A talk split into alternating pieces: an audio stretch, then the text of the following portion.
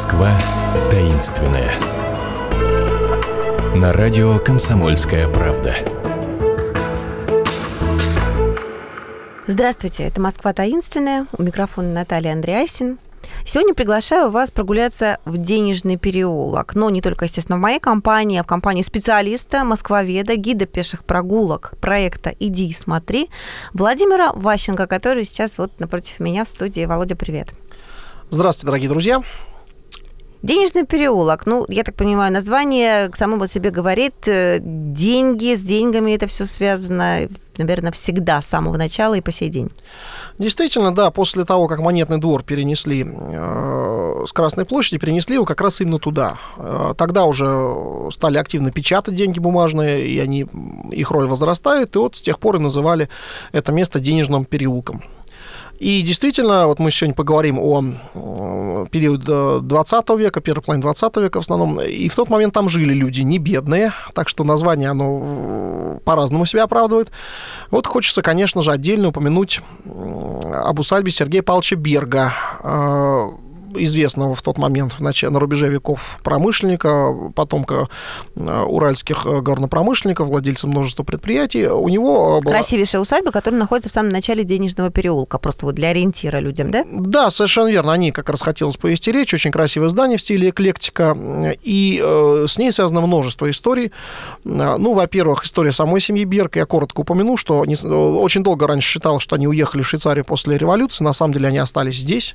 Кто-то погиб во время время репрессий, кто-то участвовал uh-huh, в войне потом. Uh-huh. То есть, ну, у всех у них судьба была непростая, но, тем не менее, остались потомки. Есть фотография конца 80-х годов, как внуки Бергов, э, уже престарелые э, муж, муж и жена, э, идут по денежному переулку мимо усадьбы, которая принадлежала их семье когда-то. Так очень интересная такая фотография. Ну и, кроме того, конечно, всегда, когда об этом месте рассказывают, говорят о преступлении, которое там было совершено, наверняка вы его знаете, или там в учебных историй пишут об этом, убийство посла а, Германии в Советском Союзе, первого посла Германии в СССР Мирбаха. Как раз тогда только-только отдали это здание туда. А, посольство, в смысле, передали, посольство, да? Посольство угу. передали, да. И дело в том, что тогда э, очень сложно и тяжело шли переговоры, только заключили Брестский мир. И левые эсеры, которые какое-то время были союзниками большевиков, они решили, что Э, что его не, не должно было, не надо было заключать, что это предательство интересов революции в том числе. Угу. И вот э, ячейка эсеров, вернее, руководство эсеров решило э, уничтожить посла, чтобы спровоцировать новый конфликт. Собственно, с убийства начал, начался так называемый левоэсеровский мятеж. И непосредственным исполнителем убий, убийства был, один из них, там двое человек участвовали, одним из них был Яков Блюмкин, знаменитый, э, будущий знаменитый чекист, тогда еще террорист Блюмкин. Ну, не менее уже знаменитый. Да, он, в общем... Преданный, от... так сказать, делу, делу революции. Отметился, угу. да, он успел послужить в ВЧК в тот момент. И, собственно, пришли они в здание, их пустили благодаря тому, что у них были на, на руках документы у сотрудников ВЧК, подписанные не Абаким, а Дзержинским. Угу. Вот, собственно, и Феликса Железного они подставили таким образом потом, как выяснилось. Разные есть версии. А, по одной из них э, там разные люди давали показания, сотрудники посольства, охранники, а, и второй участник покушения тоже потом говорил что-то. Потом говорил э, секретарь Сталина Бажанов, который сбежал потом в 29 году, тоже рассказывал, потому что у него были сведения определенные на этот счет. То есть по одной из версий э, террористы выхватили револьвер, когда э, револьверы, когда э, беседовали с послом, они пришли к нему под предлогом того, что обсуждали судьбу его дальнего родственника, арестованного ЧК и расстреляли его. Посла расстреляли. Да, да, да. Угу. Остальные трое человек, там был переводчик, был еще двое сотрудников, они успели упасть а, на, на пол, и после этого Блюмкин якобы кинул две бомбы, одна из которых не разорвалась. Угу. А вот как раз-таки бывший секретарь Сталина говорит, что Блюмкин кинул две бомбы, потом выпрыгнул в окно, зацепился за ограду, э, а второй вот участник, по-моему, э, Андреев, по-моему, была фамилия, могу ошибиться, он расстрелял спокойно посла. Николай Андреев, по-моему, да. Да, да, да. Спокойно расстрелял посла, снял Блюмкина с забора, погрузил в грузовик, которых поджидал, и они уехали. А куда им было ехать, если на самом деле, как а, мы знаем, Блюмкин жил а, прям буквально напротив этого самого посольства? Совершенно верно. То есть ему для, только- для того, чтобы выполнить свою так называемую миссию, надо было просто перейти дорогу.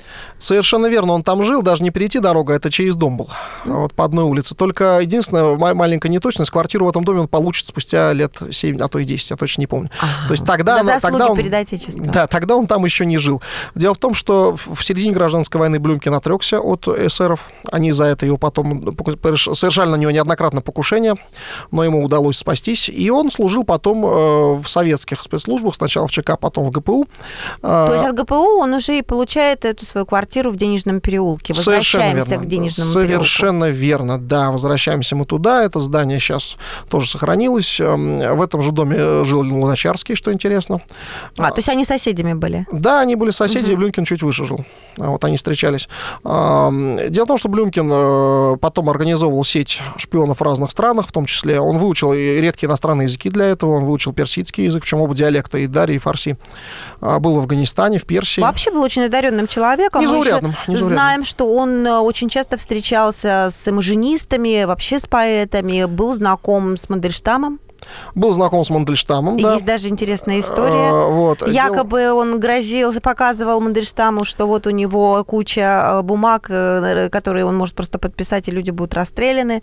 Э, Да, э, там непонятно до сих пор, что же сделал в ответ Мандельштам. То ли он просто сказал пару резких слов Блюмкину, то ли э, даже уд- ударил. То есть, в общем, ну как-то... То ли выхватил и разорвал эти э, ордера. Да, да, да, то есть э, разные люди разное говорят, но факт то, что он очень резко э, выразил недовольство Блюмкину, и Блюмкин в нетрезвом виде за ним потом гонялся по Москве с револьвером. Вот. А, Правда, поскольку был сильно нетрезв, как раз не догнал. То есть, Слава богу. ну, в общем, да, у Мандельштама и так потом судьба сложилась не самым... К сожалению, да. не самым хорошим образом.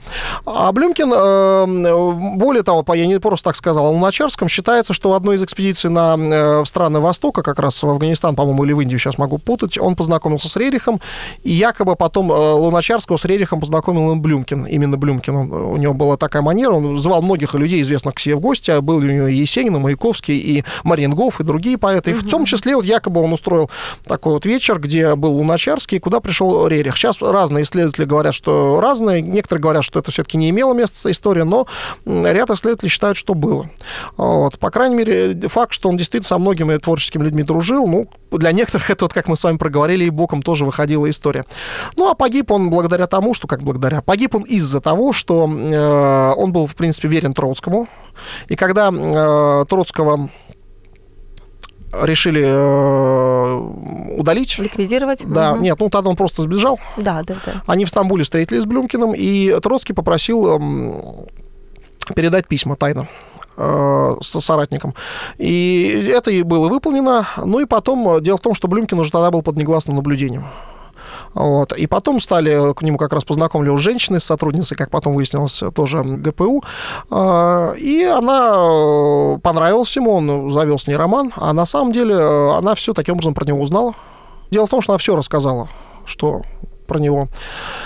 И стало известно, ну и кончилось с того, что Блюмкина судили э, и приговорили к высшей мере наказания. По основной версии он сказал «Да здравствует Троцкий», и потом запел «Интернационал», но успел спеть только первый куплет перед залпом.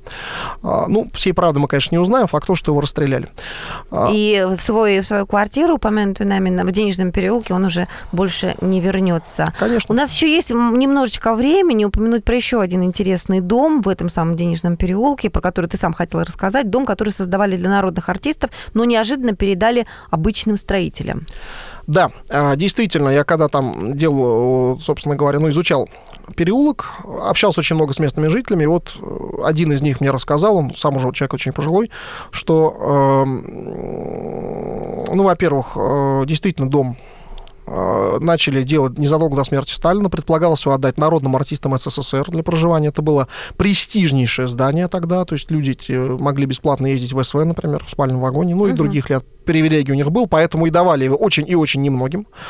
А, Но дело в том, что когда к власти пришел Никита Сергеевич Хрущев, а он очень негативно относился к архитектурным проектам, которые начинались при Иосифе Виссарионовиче. К архитектурным излишеством, так называемым. Да, даже борьба со излишествами такая Да, да, была да, да, провозглашена, как мы помним. И вот э, он распорядился не давать народным артистам, вернее, даже не так, он распорядился не доделывать внутреннее убранство и коммуникации.